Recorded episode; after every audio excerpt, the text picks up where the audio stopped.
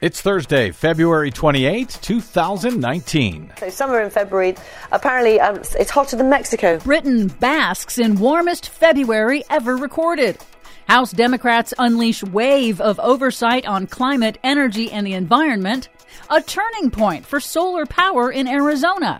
Plus, there are big issues, and I think Republicans feel like the nation is shifting, the electorate is shifting, and they have to come up with an answer that's more than don't know, don't believe it, it's something else that's going on. Republicans begin shifting away from outright climate change denial. All of those shifty characters and more straight ahead. From BradBlog.com, I'm Brad Friedman. And I'm Desi Doyen. Stand by for six minutes of independent green news, politics, analysis, and snarky comment. Half of Americans say the science is more more convincing than it was five years ago, which is stupid, but I'll take it.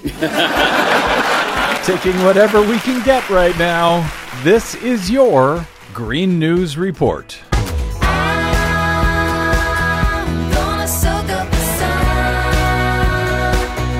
Okay, Desi Doyen, I love listening to some of those uh, reports out of Great Britain talking about what a lovely day it is today. yes, the British are enjoying their hottest February weather on record but maybe week. they shouldn't be enjoying it quite so much. Well, well, it's nearly 70 degrees in London, and that's pretty summer like weather. And it did break the all time high February temperature ever recorded in hundreds of years of record keeping. The summer like weather comes exactly one year to the day after Britain was slammed with record cold and snow in that so called Beast from the East storm. The UK is now headed to its warmest February on record. It's almost like something strange is going on with our climate for some reason. yes, but a new study suggests that the increase in extreme temperatures probably won't be a spur to people demanding action on climate change because they're adjusting to it. In a survey of social media published in the journal Proceedings of the National Academy of Sciences, researchers found that people learn to accept extreme weather as normal within as little as two years. It's known as shifting baselines syndrome. Future generations, therefore, won't feel their climate is unusual, and that could lead people to underestimate the extent of global warming. Well, it's nice to go out and play golf in February, after all. Meanwhile, in U.S. politics, majority House Democrats are making up for lost time after years of Republican rule. They're holding several hearings this week focusing on the environment, like grilling the Trump EPA's top enforcement official over the significant decline in inspections and fines of polluters. An analysis of EPA's own data shows that inspections of industrial facilities and fines for violators are at a 10 year low. In the most unsurprising news, news of the day. And the House Transportation Committee examined how upgrading the nation's infrastructure can help communities mitigate and adapt to climate change impacts. However, Republicans in the House Natural Resources Committee walked out of a hearing on climate change denial that focused on the millions of dollars in funding that the climate change denial industry and certain politicians have received from the fossil fuel industry to cast doubt on climate science for decades. Why did they walk out? They claimed that it was outside of the committee's purview. To talk about climate change. They talk about climate change denial. In what committee? House Natural Resources. Huh. The House Democrats continued the hearing anyway as a forum.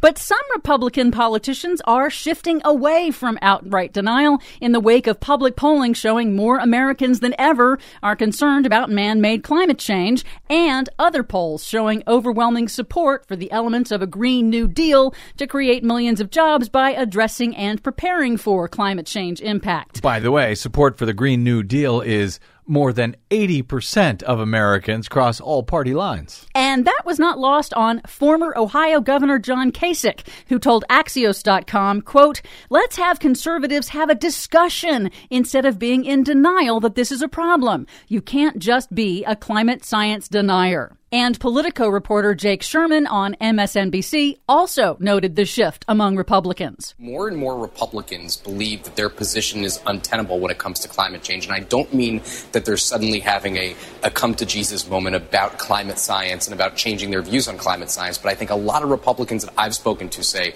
they need to have some sort of answer about the massive changes that we all see in the environment besides saying, no, they're not happening. Right. Americans are tired of their old BS, so The Republicans need to come up with some all new BS. Finally, some very big news a historic shift in Arizona. After years of fighting the spread of solar energy in Arizona, the state's monopoly electric utility, Arizona Public Service, says it will now spend hundreds of millions of dollars to build utility scale battery farms and solar farms to add to its electric grid because batteries are rapidly becoming the cheapest energy option.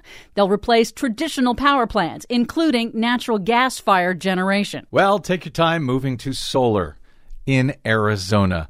For much more on all of these reports and the stories we couldn't get to today, please check out our website at greennews.bradblog.com. Find us, follow us, and share us planet-wide on the Facebooks and the Twitters at Green News Report. I'm Brad Friedman. And I'm Desi Doyen. And this has been your Green News Report.